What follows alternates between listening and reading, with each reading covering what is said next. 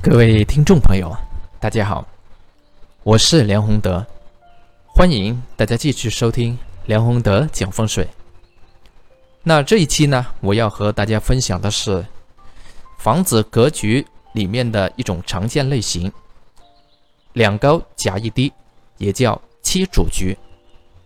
那这种格局类型的房子，如果人呢在里面住的久了，必然呢会遭到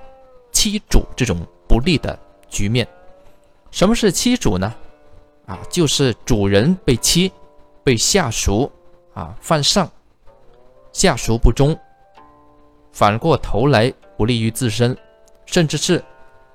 晚辈啊子女叛逆等等，会有这么一种情况。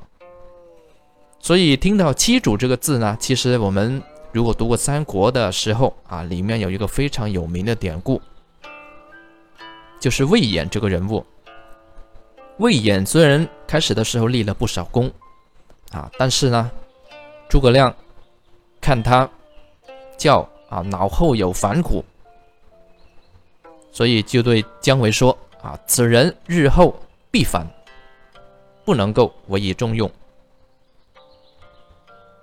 这是一个非常有名的典故啊，所以呢，后来这个诸葛亮，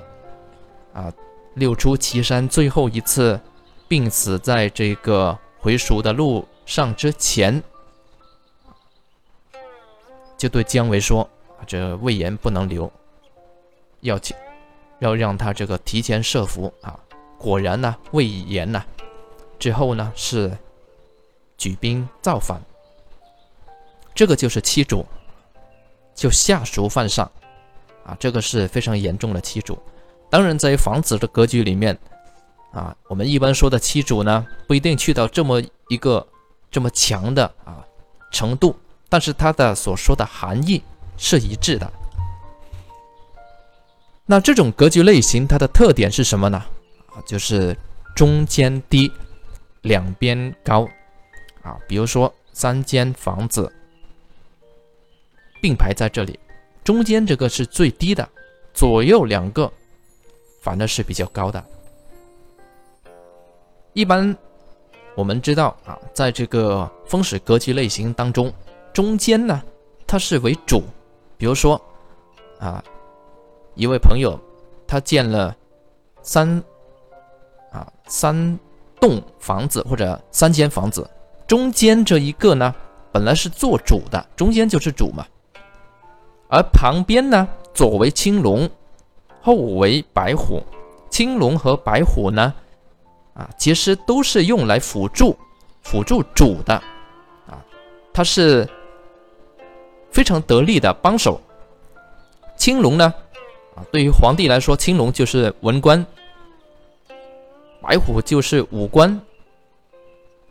对于一般人来说，啊，青龙呢，代表的是这个啊文化。精神方面的这种非常好的啊温和的这种贵人能量，而白虎呢，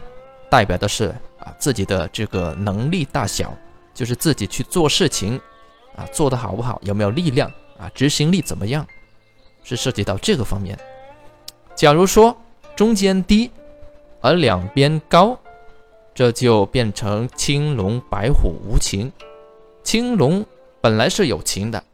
但是变成两高甲一低这种格局的话，连青龙也无情了啊，白虎就更不用说。那么青龙白虎处在这样的位置里面啊，一见面大家都这么高，两边高嘛，那么青龙白虎必然是要相斗的啊，一相斗就乱套了啊，各顾各在打啊，然后主呢在下面啊，管不了他也不管他，所以呢就变成了青龙白虎。合在一起，七主会出现这种局面，所以一般呢，住到这样的房子里面呢，必然呢是啊，住的越久，这个呢，呃，下属不忠啊，甚至是子女叛逆啊，啊，这个会出现的越来越多，甚至呢，呃，时间长了之后呢，出现这个家道中落等等呢，啊，这个是必然的，非常不利。特别是不利家中男人的这个工作啊、健康等等这些运势。所以碰到这种类型的啊格局的话呢，大家尽量还是要想办法早点去搬离啊，早点去搬离，因为这种格局是非常难化解的。你想象一下，假如说啊中间呢这一间它才这个一层高或者两层高，而旁边这个呢有五层、六层甚至更高，这样的话呢夹在一起，那何时才能够有出头之日？是不是？啊，没有出头之日，那么必然呢就家道中落啊，日渐贫穷。如果像古代的这种情况呢，盖三间属自家所有啊，中间这一个比左右两间啊低一点，那它还有一个过程。如果是现代的这种高楼啊，一盖起来是非常高的。啊，比如说，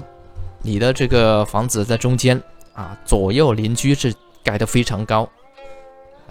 那么这个呢，其实也算是犯了这一个青龙白虎啊七主，就两高夹一低嘛，七主的啊这么一个局也是非常不利的，所以碰到这一类型的格局啊，没有太多的办法，只能。及时搬离。那这一期呢，我们就讲到这里，谢谢各位。